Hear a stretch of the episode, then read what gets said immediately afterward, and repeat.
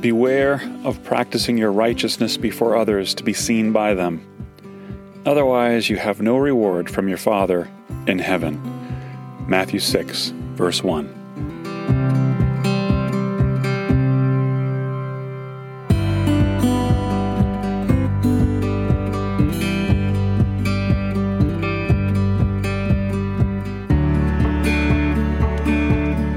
Virtue in an age of virtue signaling.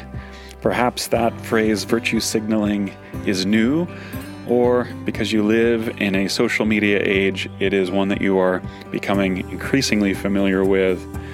Welcome to Messiah and Life, friends. Today we're going to talk about not specifically virtue signaling, but we will uh, pay close attention to the caution that Messiah has given us, which does speak against virtue signaling in Matthew 6 and verse 1. But today we're going to speak about virtue. How do we live a virtuous life? What is a virtuous life? How do we live a life of faith in an age where faith is becoming less popular, less important, less prominent? And how do we live in this age when it's so easy to place ourselves above our representation of the Father in heaven and by the Holy Spirit who is now dwelling in us. I want to continue reading a little bit in Matthew chapter 6, and we're going to look at a couple of scriptures today.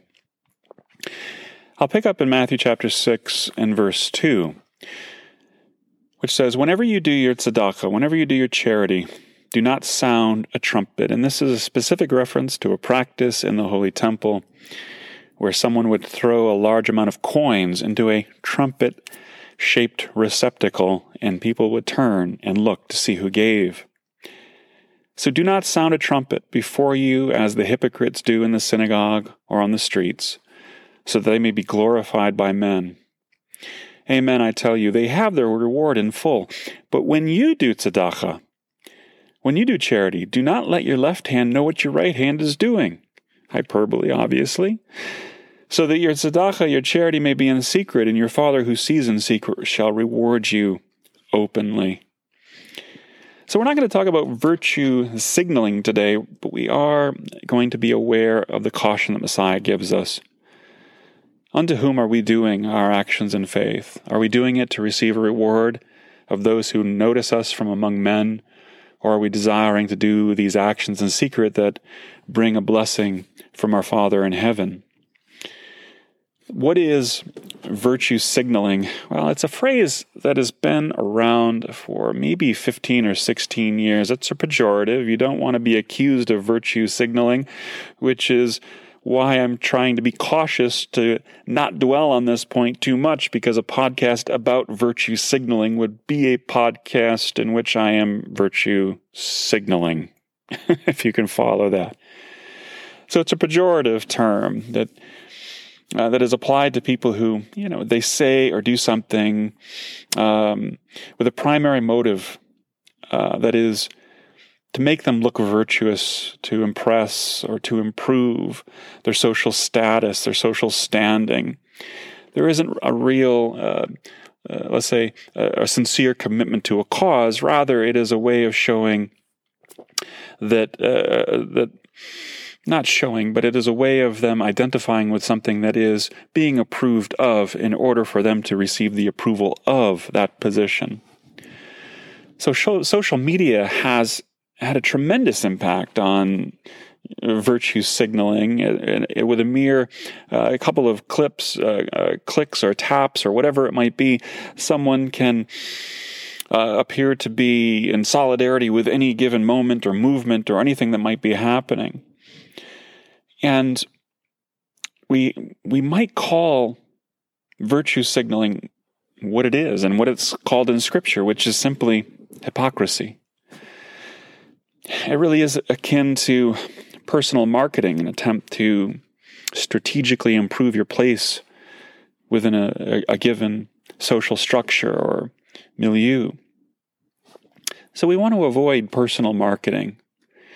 So for the disciple of Messiah, we should not approach life or faith or interaction in the in the public square in this way. We have to be on guard. We have to be cautious. We have to be measured in our approach to living a life that glorifies God in, in, in order that we not step over that line into a way that begins to glorify us. We have to check our motives as we engage, as we engage the world around us, society around us. But what is virtue? Well, without getting into too technical um, definition, it really is a habitual disposition to act, to feel, to respond, and to think in a manner consistent with biblical instruction, with the commands that we find in Scripture, the examples that are in faith that we find in Scripture. Virtue as a Christian ethic relies on the regenerate heart, the heart that has been redeemed, transformed, now indwelt and sealed by the Holy Spirit. And as born again in Messiah, our motive for action necessarily changes by the presence of the Holy Spirit, by the receiving of grace that we have um, through the redemption of our soul, through the Messiah, that changes our motivation. It changes our motive for action. But what is motive? I keep asking these, but what is questions. Well, motive is the basis of action. Uh, an actor will ask a director for, in a particular scene, what's my motivation? In other words, what is the emotion? What is the the, the trigger that is causing me to act in a particular way. So motivation is the basis of action in the world. Motive desires to accomplish something in the world that is external of ourselves, that is outside of ourselves. In faith, the word of God has now been written on our heart in fulfillment of the promise that we find in Jeremiah and Ezekiel. And with this internal application of the word, the internal writing of the Torah upon our heart, it now places an emphasis on inward righteousness of the disciple, the transformation of the disciple, while not, not at all, neglecting the biblical instruction regarding right conduct in the relationships and the world around us not only right conduct with those who are in covenant relationship with us, but those who are outside of covenant relationship with us. It's an application of common grace and uncommon grace in the world around us. And by the Word of God and the instruction of the Word of God and the prompting of the Holy Spirit, we're constantly reminded to be involved with things that have really been redefined within our society today. We will care for the widow, the orphan, the stranger. We will care for the underprivileged, the underserved. We will also be on guard against those who use their position of affluence, their position of wealth in order to have a, a more prominent position in society. All of those come into play, but we do not dwell on any of them. And as a body of Messiah, each one of us engage in those areas in different ways. But we, we do not really turn into one, a one cause uh, ministry. Rather, we're about the business of our Father, which takes into consideration all of those positions in life because now we're being motivated by right conduct, by the word that is informing the internal man, the inward man that will now impact the outward society around us. So, followers of Messiah, as followers of Messiah, we have to go deeper. We go deeper because we're being conformed to the Son of God, to Christ himself. Of course, Romans 8:29 is where Paul talks about that. And while we're being conformed to him, we begin to naturally imitate him, to do the things that he did, to walk in the example that he has given to us. The apostle John tells us that we walk as he has walked. So if you if you have a Bible with with you, turn or you can just listen. You can turn to uh, Second Peter, because the apostle adds to our understanding regarding virtue and living a virtuous life, which is not an end in itself. that would be contrary to right understanding of virtue and, and, ethics and so on as given in the given in the scripture. It's part of the way to the goal to deeper communion with the Father through the Son by the Spirit. I'm going to begin reading in 2 Peter chapter 1 and verse 3. The apostle writes, His divine power has given us everything we need for life and godliness. Hallelujah. Through the knowledge of Him who called us by His own glory and virtue. And I'll explain that in just a moment. Through these things, He has given us His precious and magnificent promises. These are the promises of the Word, so that through them you may become partakers of the divine nature, since you have escaped the corruption that evil desires have brought into this world. That's the wrong motivation. Picking up in verse 5. Now, for this very reason, making every effort, add to your faith virtue and to virtue knowledge, and to knowledge self control, and to self control patience, and to patience godliness, to godliness brotherly love, to brotherly love love. For if these qualities are in you and increasing, in other words, you're maturing, and they're now beginning to bear fruit, and that fruit is becoming visible to those around, and they can taste and see that the Lord is good, they keep you from becoming idle and unfruitful in the knowledge of our Lord Yeshua the Messiah. But anyone who lacks these qualities is blind, nearsighted, because he has forgotten his cleansing from past sins. In other words, he's still being motivated by his past. Therefore, he continues, brothers and sisters, make all the more effort to make your calling and election certain. For if you keep doing these things, you will never stumble. For in this way, entry into the eternal kingdom of our Lord and Savior, Messiah, Yeshua Jesus, will be richly provided for you. In other words, you ain't going to earn it. It'll be provided for you as you grow and mature. And Paul has a very similar take on this if you join me in Colossians chapter 3. Very similar words, but it's it's really speaking in such a beautiful way to community and how we live with each other in chapter 3, beginning verse 12. Therefore, as God's chosen people, in other words, He's chosen you, brought him to brought him to yourself, brought you to Himself, I should say, brought you to Himself, and now He's conforming you to His Son, as He says in Romans 8, 28 and 29, holy and dearly loved. Clothe yourselves in tender compassion, kindness, humility, gentleness, and patience, bearing with one another and forgiving each other if anyone has a grievance against another, just as the Lord pardoned you, so also you must pardon others. But above all these things, put on love, which is the bond of perfect harmony. Let the peace of Messiah rule in your hearts. To this peace you were surely called in one body. He goes through a list of virtues that now become part of our communal living because they're they are coming out of us. It's the habit of conduct and action and manner that we have within community living, bearing with each other. We're showing an uncommon grace, excuse me, of forgiveness towards those who have wronged us. But it also extends to those outside the community as well, as we show God's uncommon grace to those who are recipients of common grace and we forgive those who are outside of covenant community. We extend the kindness and mercies of God to those outside covenant community. That is living the gospel in a way that spreads past the immediate border or the immediate uh, uh lines of division that we have within our society. To Galatians 5, verse 22 and 23, the fruit of the Spirit. But the fruit of the Spirit is love, joy, peace, patience, kindness, goodness, faithfulness, gentleness, and self control. Against such things there is no law, there's no prohibition, there is no setback from displaying these. And in fact, that's the expectation that the fruit of the Spirit, by the by nature of the Holy Spirit being inside of us, will begin to produce these character qualities, these virtues in our life. And Paul does talk about three, what we call three theological virtues faith, hope, love. And the greatest of these is love. Faith in the Word of God, hope in the future promises of God coming to pass. And of course, love is the action uh, within covenant community, not just in a dis, uh, let's say, a detached uh, unemotional way, but one that is an action that shows the love of God in the situation, but also the love of the human other, the other image bearer of God in our society, in our world around us. So we become imitators of God.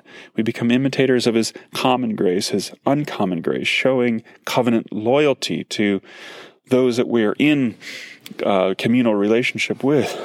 Excuse me being showing and demonstrating a life of repentance, of turning away from our old way and the influence of the corruption of the flesh that has really uh, devastated humanity, and living in the fear of God. In other words, living in the presence, living in the understanding of who we are present before. That is a, a definition of the fear of God. So, what should our character trait be? What should what is the bottom line of the virtue that we're living? Messiah. He is the example in all things. We follow his example, his, his leadership in this, because we are being conformed to him. So the Bible shows us the virtue of God Himself, Father, Son, Spirit. It reveals the virtue of God, the habit of God, the character of God, the nature of God. It shows everything that we need to know about Him. It doesn't show everything about him, but it shows everything we need to know about him as Father, Son, and Spirit. But it also shows the virtue of those who belong to him by grace and what that virtue should look like because it shows us and demonstrates that for us through the example of Messiah. So, how is it activated? How does it come to be? Is it because we um, reached a certain level of, of maturity and now we can begin to live a godly life? No, no. It's activated by the Holy Spirit and the ministry of the Holy Spirit in us through the Word of God, excuse me, through the communion of saints, by coming together as the people of God, praying, ministering with each other, and sharing in the communal experience that is the life of faith in Messiah. So in Matthew 5 16, my memory is taking me back to where Yeshua said, Let your light shine before men so that they see what? Your good works and they glorify God. But wait a minute, you said uh, we're not to go about virtue signaling. We're not to go about and yeah, yes, but he's he's saying actually in this situation that somebody is observing, and of course this is a personal interaction. This is this is within sight. This is within uh, proximity to each other. They're seeing your good work. They're seeing the good work that God has purposed for you to do beforehand. They're admiring the good work, not you, not me. They're admiring what God has called you to do, and they're glorifying Him for that. It's not a glory that comes from a social media post that draws people atten- attentions to what we have done. No, it is we are involved in life and people are observing the good that God has caused us to do by His Spirit motivating us rightly according to the Word and rightly applying into the situation that we find ourselves in. Which means, very simply, if we are in a place where we can help the poor, we help the poor. if we are in a place where we help the orphan, we help the orphan. If we're in a place where someone is hungry, we feed them. It, you know, I love how uh, Rabbi Sacks kind of Jonathan Sacks, distills Jewish ethics. He says quite simply if someone is thirsty, give them water. And I would say the same for uh, ethics and messianic faith. they see the good works and they glorify God, not you. The recognition comes not for our benefit. It doesn't change our social position, our social standing. No, it is for the glory of God and it glorifies Him. However, if we seek our own glory, if we are doing this in order to advance ourselves, to change our position in life, to, to make it appear that we are greater, more holy, more virtuous than we really are, the works will become corrupted. And people will see that, and they will not glorify the Father. So, whose reward do we seek? Are we looking for man's reward? Because we will receive that reward. We will get the recognition that we want from from people, but it will be very short lived. It'll be temporary. And you'll always have to try to impress someone again. It'll be a way of continually trying to impress those around you in order to gain their acceptance. But if we're doing what we're doing, what we're called to do in that situation, in that moment, in that time, under the glory of the Lord, the acceptance comes from the Father. The glory goes to the Father.